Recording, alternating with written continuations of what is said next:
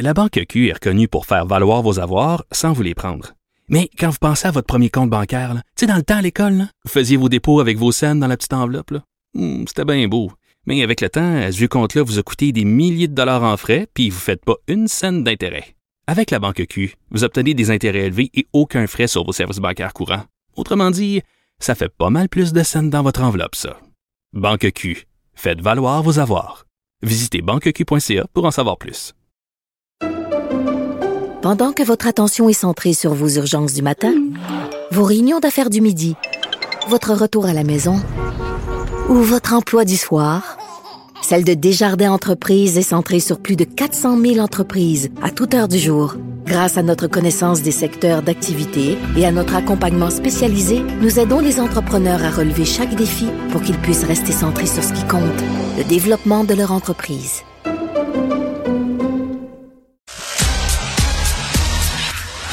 Geneviève Peterson.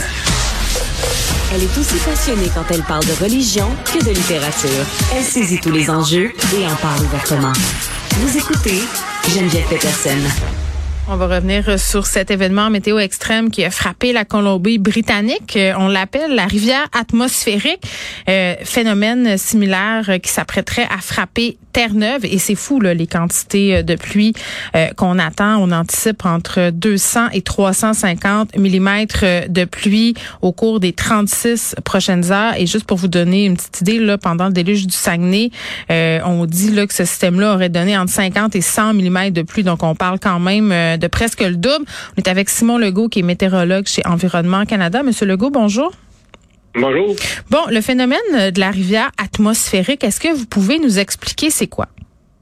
Oui, en fait, c'est rien de nouveau. Ça vient juste d'arriver dans le domaine commun, cependant. Donc, euh, pour l'expliquer, c'est un transport.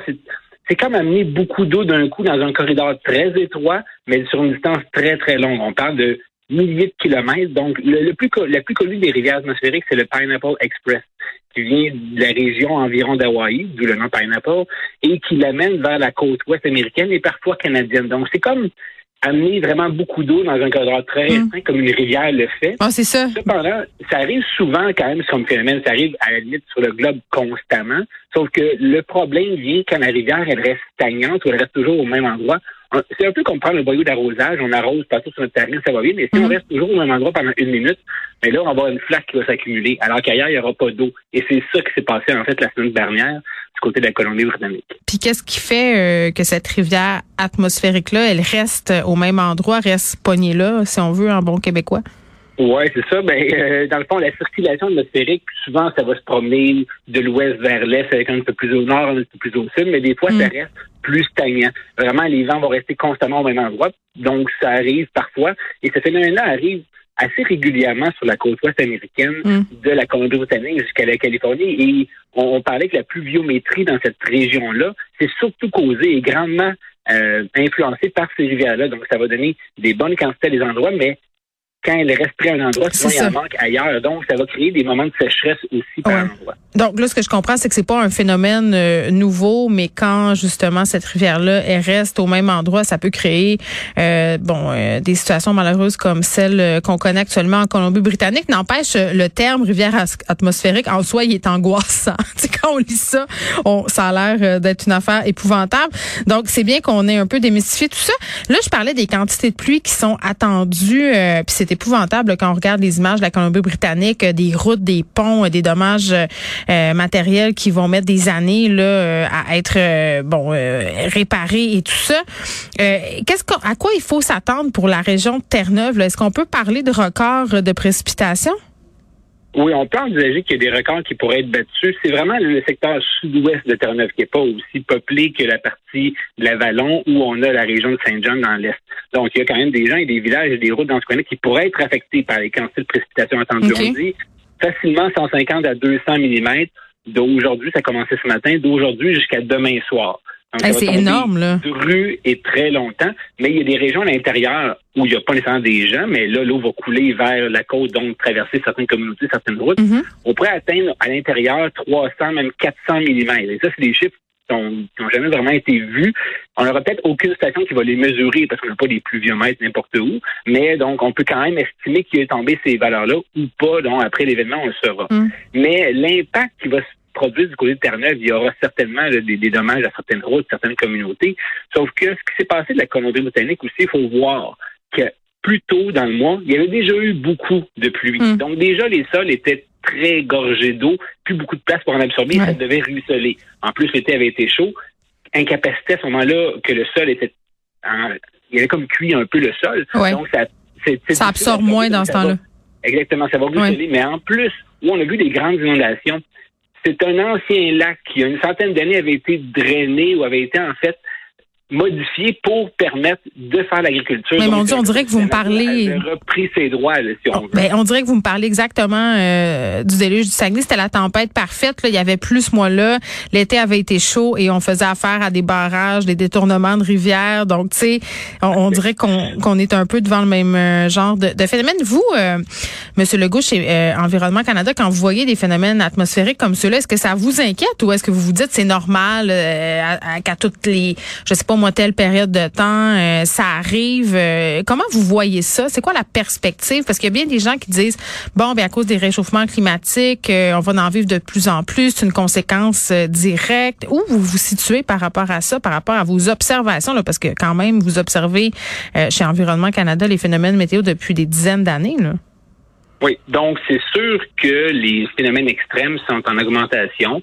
L'impact sur les communautés humaines sont importants aussi. Là, on parlait de, de barrages qui, qui, qui cèdent et donc de Oui. digues, un peu comme cette masse sur le lac. là. donc la digue cède et là, il y a une inondation pire que s'il n'y avait pas eu de digue à quelque part, parce que normalement, il n'y aurait pas eu des gens à cet endroit-là, comme je parlais tantôt dans le lac à Abbotsford hein, ou dans la région, dans la vallée du Fraser. Donc, il y a aussi une, une notion d'infrastructure qui cède. Donc, c'est pas juste la nature, il y a aussi un problème Mm. dans les infrastructures. Je sais pas que c'est mal construit, mais ils peuvent pas supporter ces quantités-là, par exemple. Et dans le contexte des changements climatiques, ce qu'on voit, c'est sur des décennies, et non pas annuellement, mais sur des décennies, Ouais. une augmentation de la fréquence des événements extrêmes et de l'intensité. Donc là, on parle en termes de quantité, mais si on continue de réchauffer, avoir plus de vapeur d'eau, plus d'évaporation, plus de pluie, Mm. mais les quantités vont en moyenne augmenter. Ça ne veut pas dire qu'on aura ces phénomènes-là à chaque année à des endroits différents ou même au même endroit, Mm. mais on, on s'attend à des augmentations. Maintenant, on peut pas relier un phénomène comme celui-ci qui s'est passé en, en, en Colombie-Britannique avec le changement climatique. Bon, ça prend des études académiques qui vont faire la preuve de ça. Parce que, comme je le dis, c'est un phénomène qui est souvent arrivé. La rivière atmosphérique, ça dépend souvent à quel endroit elle va tomber. Si elle était tombée 20 ou 30 kilomètres plus au nord, l'impact aurait peut-être été complètement différent Ah, ou pas ça. le même secteur du tout touché. Donc, il y a une notion de malchance aussi dans, à quelque part dans ces événements-là, mais la probabilité qu'ils arrivent augmente Oui. dans le contexte des changements climatiques. Puis il va falloir s'adapter aussi, c'est euh, ce que s'entendent pour dire plusieurs experts, là, non seulement euh, au niveau des infrastructures, mais des constructions, euh, puis notre façon aussi de voir le territoire. Là. Je pense que ça, c'est pas alarmiste de dire ça. Non, c'est ça. C'est, c'est pas nécessairement de bâtir en fonction de. Si on regarde présentement qu'on reçoit en moyenne, euh, je dis les chiffres, si on reçoit en moyenne euh, 100 mm dans un mois, puis les pires mois, c'est 150, Mm. il faut pas- peut-être pas construire avec du 150 en tête en se disant peut-être que plus tard, ça va être plus gros. Bon, je vais laisser l'expertise aux gens qui domaine, travaillent dans ce domaine-là, Ouais. mais euh, vraiment, il faut penser en termes de modification du climat et non pas en termes de on a un nouveau climat, on a un nouveau climat qui change euh, présentement. Donc, on ne sait pas où ça va s'arrêter. Et ça va s'arrêter, ce changement-là, quelque part, quand les changements climatiques auront été combattus assez efficacement. Donc, tout ce qu'on fait pour lutter contre les changements climatiques vont réduire les impacts à long terme et chaque fraction de degré qui augmente augmente ces impacts-là. Bon, sur une note plus légère, mais en même temps, c'est quand même lié au changement climatique, là, la neige, Monsieur Legault. OK, parce que là, là, Noël s'en vient. Euh, on a connu un des mois d'octobre les plus chauds de l'histoire. Euh, ce matin, tout le monde était content de voir quelques flocons tomber, du moins sur la région montréalaise. C'est pas resté fameux Noël blanc là, euh, qui depuis quelques années, c'est plus une utopie qu'une réalité. Qu'est-ce qui se passe avec la neige? Est-ce qu'il faudra dire adieu euh, dans la région de Montréal, les grands centres, à une couverture blanche? Pour les célébrations? Euh, bon, pour les célébrations, euh, c'est sûr que cette année, on est en retard. On Vraiment, hein? Normalement, on devrait Oui. avoir reçu, déjà avoir eu une, une, un petit tapis blanc euh, un peu plus que ce matin. Ce matin, c'était plus quelques grenailles, si on veut. Oui. Donc, en avoir reçu On efficacement. s'accrochait à l'espoir. on normalement, on devrait déjà avoir pelleté une fois à ce temps-ci de l'année. Euh, c'est pas le cas présentement. C'est possible que vers la fin de la semaine, on reçoive quelques centimètres. Hors de Montréal, disons qu'on a un peu plus de certitude du côté des Laurentides de l'Estrie. Euh, bon, ça peut être un petit peu trop chaud dans le Grand Montréal pour en recevoir vendredi. On verra, mais c'est possible. Maintenant, d'ici à Noël, il peut se passer plein de choses. Là, on le sent déjà aujourd'hui que les températures sont beaucoup plus froides que la semaine passée. Donc, oui, on est en train de transformer notre notre climat de la saison, si on veut, pour dire on s'en va vers l'hiver. Donc là, mm. l'hiver est en train de prendre le dessus. Ça ne veut pas dire qu'il n'y aura pas quelques soubresauts, mais on s'en va vers l'hiver, effectivement. Donc oui, on va avoir de la neige éventuellement d'ici Noël. La question, c'est est-ce qu'elle va rester ben jusqu'à Noël? C'est ça. Il peut faire chaud, il peut pleuvoir, euh, mais il s'agit d'une bonne bordée le 20 ou le 22 décembre, puis on est en business pour avoir euh, une, Noël blanc. où on déplace tout d'un mois. On les repousse tout l'été, le printemps, Noël. On, avance tout. C'est vrai que le, Noël, en plus, bon, dans le contexte du changement climatique, Noël arrive tôt dans la saison hivernale. Si c'était en février, on se poserait pas trop la question. On en aurait, il n'y aurait pas de problème. Mais dans le contexte du changement climatique, euh, il y a quand même, oui, de plus en plus de Noël qui sont verts dans le sud du Québec. Disons qu'à à la ville de Québec, présentement, dans les 25 dernières années, les probabilités d'avoir un Noël blanc est de 95 dans la région de Montréal, c'est plus 70. Donc, il y en a, la majorité ont, du blanc, mais euh, il y en a certains, on s'en rappelle, il y en a un qui, dans les dix dernières années, il a fait extrêmement chaud. Je pense qu'il faisait comme 17 degrés. Le ah, je m'en rappelle très bien. J'avais fait un casse sous c'était épouvantable. Tout le monde avait ben, chaud. Donc, c'était un Noël euh, un peu comme dans le sud, bref. Oui. Mais, mais trois jours plus tard, il y avait eu une bonne bordée de neige. Donc, c'est vrai. Mais c'est quand même plate. Non, mais c'est déprimant. Mais moi, je, je maintiens ma suggestion de tout, tout avancer d'un mois. Simon Legault, merci qui est météorologue chez Environnement Canada. On revenait sur ce phénomène météorologique, rivière atmosphérique, c'est ce qui a frappé la Colombie-Britannique euh, et ce qui, s'apprête à frapper euh, Terre-Neuve. On attend quand même des quantités assez phénoménales de plus jusqu'à 350 mm.